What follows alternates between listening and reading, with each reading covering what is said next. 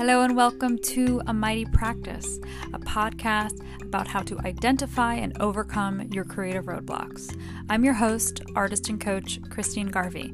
In each episode, I'll share challenges I've encountered in my own creative practice over the last 15 years and techniques I've developed to work through them. If you're feeling blocked, frustrated, or overwhelmed in your creative work and you don't know where to go, you are not alone, my friends, and you're in the right place. Hello and welcome to episode four of A Mighty Practice. I'm sitting here on a nice spring day. We're looking at some blue skies here in Austin, Texas. Uh, the way we experience spring, it's like two, you know, two, three weeks, and then it's just like too hot to do anything. And summer is kind of like our winter. Um, so I, I'm just kind of trying to enjoy it while I can. I hope you are doing the same wherever you are. So, in today's episode, I wanted to talk about the concept of developing a creative process and how you can develop a creative process that works for you. So maybe you've heard artists talk about my creative process before and it sounds so opaque and kind of mysterious and, and inaccessible and you're you're thinking like what does that even mean? Like how how can I find you know what that might be in my life. So what I do is when I think about my creative process, so that means how I go from having an idea in my head to exploring that idea and making something and then putting that out in the world. I see that as a process that happens in five stages, which I'm going to share with you today. And so when I when I teach with the people I work with, I share them. Uh, this is specifically in in my class Creative Momentum. I share with them the stages of my creative process, and we use that as a model for them to develop their own. To figure out what do they do in each of these stages, what works for them, so they can recreate it again and again in their, their work. Um, and it's amazing. And watching them them do this and internalize this has been incredible. So I wanted to in this episode kind of share some of the key ideas around that, so you can think about that at home. But first, maybe you're thinking, why is it important to have a creative process? Maybe you're thinking, like, I am somebody, I'm a freestyler, like, I approach everything really differently, and you know, that works for me. And, you know, I don't need to have a recreatable process that sounds so rigid. Well, I would say kind of two things to that. One is that when you have a creative process, you see the moving from having an idea in your head to creating something and putting it out in the world, you see it as a series of steps and in seeing it as a series of steps, you recognize that at each step there's a different set of intentions and a different kind of purpose at each step. And in having this, you prevent yourself from getting overwhelmed. A lot of the times, people get very anxious and overwhelmed when they sit down to work because they expect themselves to just show up and generate to show up and have a fully formed, give birth to a fully formed idea, as I like to say, and and they can't do that but it could because who can? This is that's very unusual. And then they beat themselves up and they kind of shut down. And the inner critic pops up which is very common. So if you recognize the creative process as steps it is much more approachable and your expectations are lowered significantly because you know what you have to do at each step, right? You don't have to do everything at once. You don't experience overwhelm. So that's the first part about why having a creative process is important. The second is that once once you have a creative process that works for you, you can apply it to anything else you want to make. So, say you are a musician and you make music, but you really want to start a writing practice and you have no idea how to do it. Well, if you know yourself creatively and you know the stages you need to go through to have from having an idea in your head to putting it out in the world, then you can apply that to writing. So I was somebody who made um, I still make make paintings and installations. I because I had a process, I could apply that to creating a podcast. I can apply that to building a business, all of these things. So that is huge and it can give you a lot of power and agency when you know how to break it down into steps. Okay. So that's a piece of it. So, what is my creative process? How could I explain that um, to you and, and those five stages? And the best way to explain it is through the metaphor of shaping a block of clay. So, imagine you are handed a block of clay and you are asked to make something out of it. So the idea gods come to you and they say, Here's a block of clay. make me something profound out of this block of clay. And you have never worked with clay in your life. You would not just sit down and write sculpts like something really tremendous and like a beautiful portrait in your first sitting. Maybe what you would do is you sit down and you clear your space. So you take that block of clay and you would clear the table up and you would get the tools out that you would need and you'd make yourself comfortable. Maybe you'd put on work clothes and get ready to work. So there's a stage of preparation. Then maybe what you would do is you would test the clay. You've never worked with clay before. You don't know what it feels like. You don't know what it's going to do.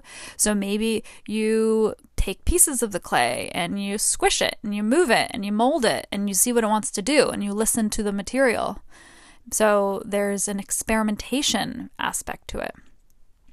Then maybe once you've, you know, cleaned up and you've experimented, then maybe you need a little bit more information. So maybe you learn about the material. Maybe you look at some models. Maybe you look at people who have worked with clay before and you get some ideas.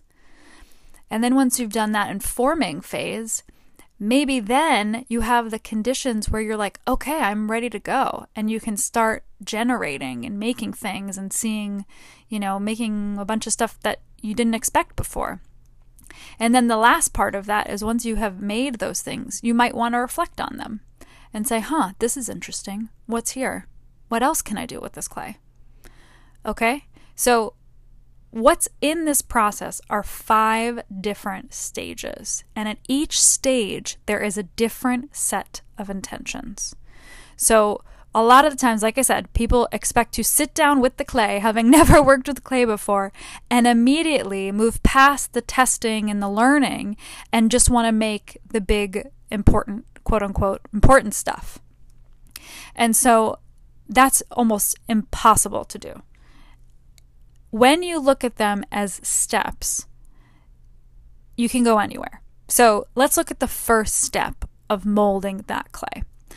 I would call this first stage the clear stage. So, in the clear stage, this is when you're getting ready. This is where you're preparing yourself to work. You're cleaning up your workspace. You maybe are thinking about tools and ideas you want to just have around to get yourself in the mode to work. So you're not actually doing the work. You're just getting yourself in the state where you're preparing for what's next. A lot of times you might be clearing away on older work or ideas that you don't want to be dealing with anymore or tools that are not relevant to the exploration at hand. You might be getting the tools out that you do want to work with. So all of it is about preparing for what's next, preparing to explore, which is the second phase. The second phase is called play. In the play stage, you are testing, you are experimenting, you are developing your voice, you're figuring out what you like to do, the marks that you might want to make with that clay. You are experimenting without a concern for the end result. I'm going to say that again. You are experimenting without a concern for the end result. When I started this podcast, I had to spend a lot of time in the play mode because it was a very new medium for me. I had to spend a lot of time figuring out the length of uh, recording, about the sound, about uh, what this format could do without a concern for the end result. If you become too invested, I've said this earlier, invested in the end results, you will shut down because you're expecting that work to perform, and you cannot expect work to perform in the play stage. And the play stage is the most important stage of the creative process. This is a stage that people dismiss as unimportant because it's not output driven. And they kind of close it out of their work because they, they're like, I got deadlines, man. I don't have time for this. I can't be frilly. But this is this is the key key stage. So if you if you can take away anything from this episode, the idea is invest in the play stage. Spend time here. Explore. No outcomes. We're not concerned with outcomes at this point. Okay, that's stage 2. The third stage is called fuel. This is where you are seeking information. Maybe in the play stage, you're like, all right, I tried a bunch of stuff that I kind of, I, and it was great, and I learned about myself, I'm developing my voice, but I hit a wall. I need some information here. I need to know more about this clay. and I need to seek some models and get some ideas and do a little bit of research. And so I call that the fuel stage. This is where you're seeking outwards to models to help inform what you're doing. That can look a lot of different ways. This does not mean that you have to go in the library and sit with an academic book and you know it feels like labor. It, it can be that if that's you know a useful way for you to work. It can also mean you're taking a class. It can also mean you're going to an artist studio. It can also mean you're watching a tutorial online. You're looking up artists that you think are really interesting to you. You're shaping yourself and the way that you like to fuel. This is really important because we all hit walls sometimes and we need to get more information to help us see what else is possible in the things that we make. And so it's knowing when to seek that fuel and when it's going to be useful to you and thinking about the ways that you might want to do it that are going to be most interesting to what you're making and how you like to work. So that's stage 3. The fourth stage is generate.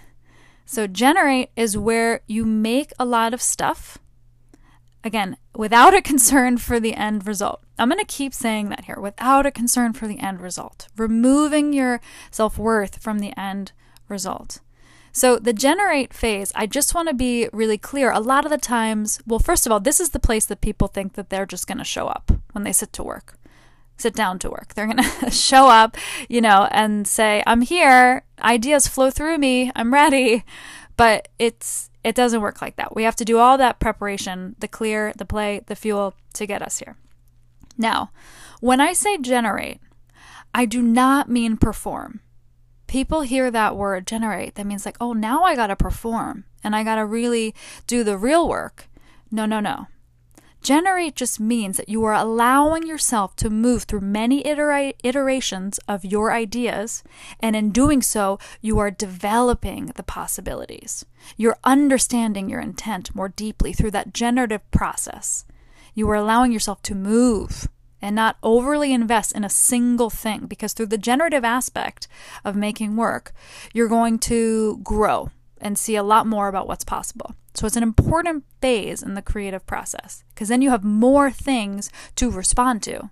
If you only make one thing, it's easy to shut down and have that inner critic prop, you know, crop up. But if you have 10, 15 things, even if you spend 10 minutes on each thing, there's a lot more there for you to learn from and to understand yourself better from. So generation is key. That's stage 4. And then the final stage of that creative process is reflect. And in the reflection stage, you are looking at your work with a sense of curiosity, not criticism. So you're saying, hey, what's here? All right, I made all this stuff. What's interesting about this to me? What else could I do with this? Where could I go next?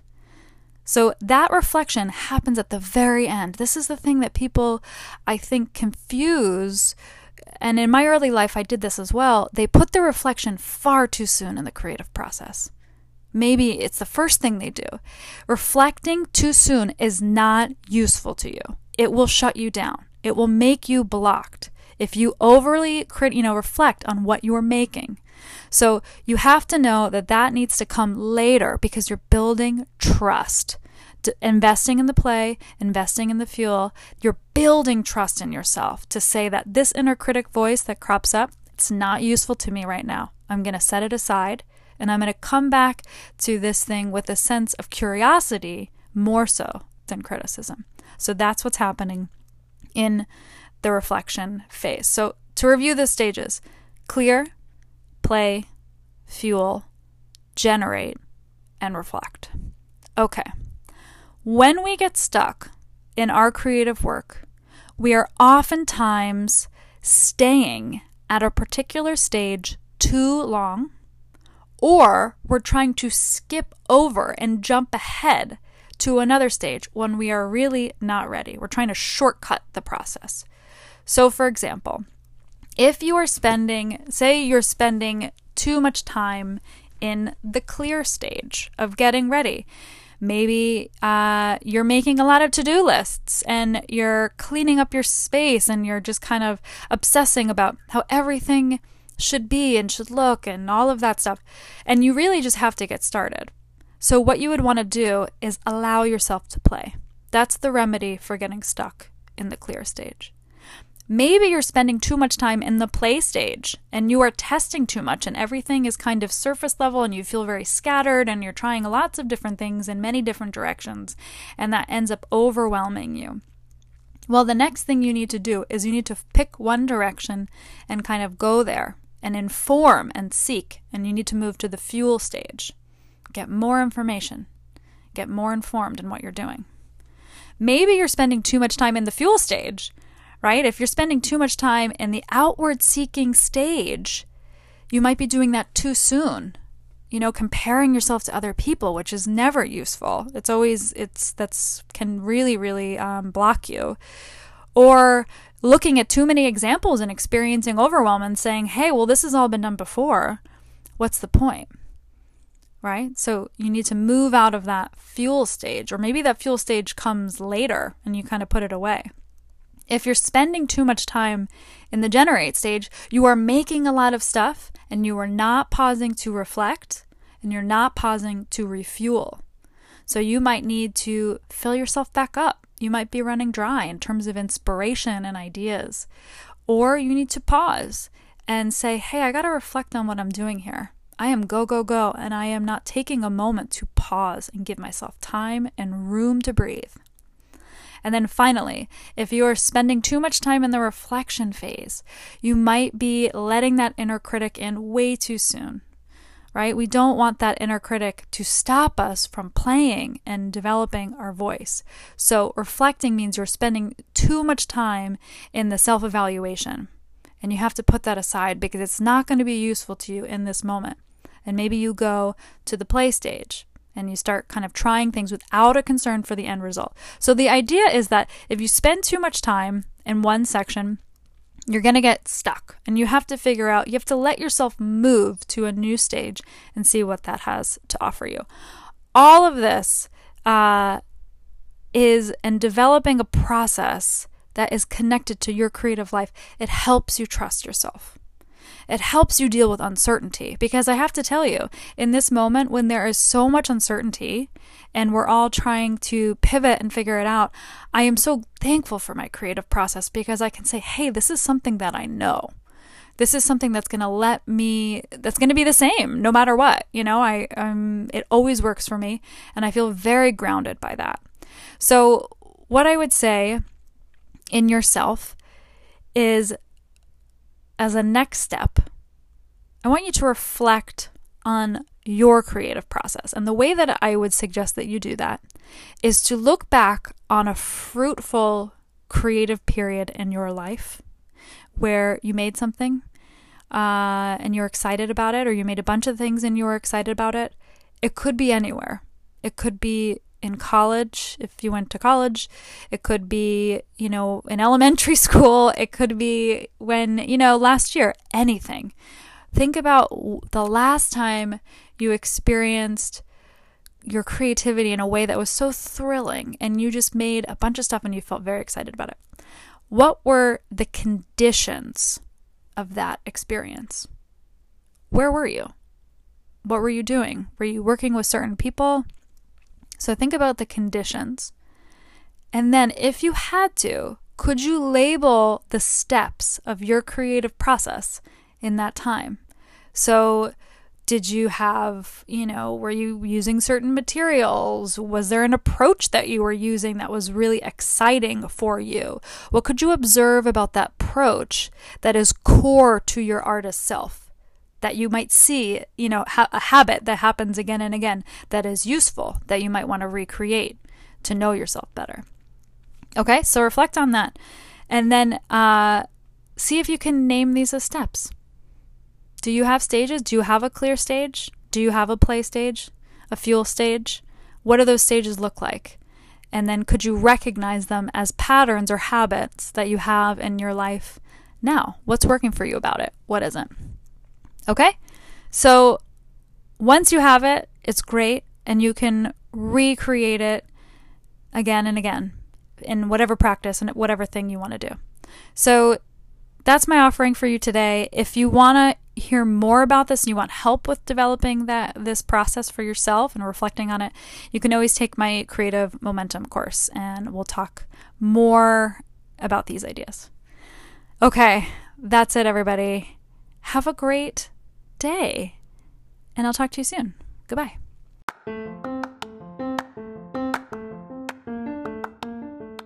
If you want to dig deeper into some of the ideas that we talked about here today, check out my online class, Identifying Your Creative Blocks, or my eight week creative practice course, Creative Momentum.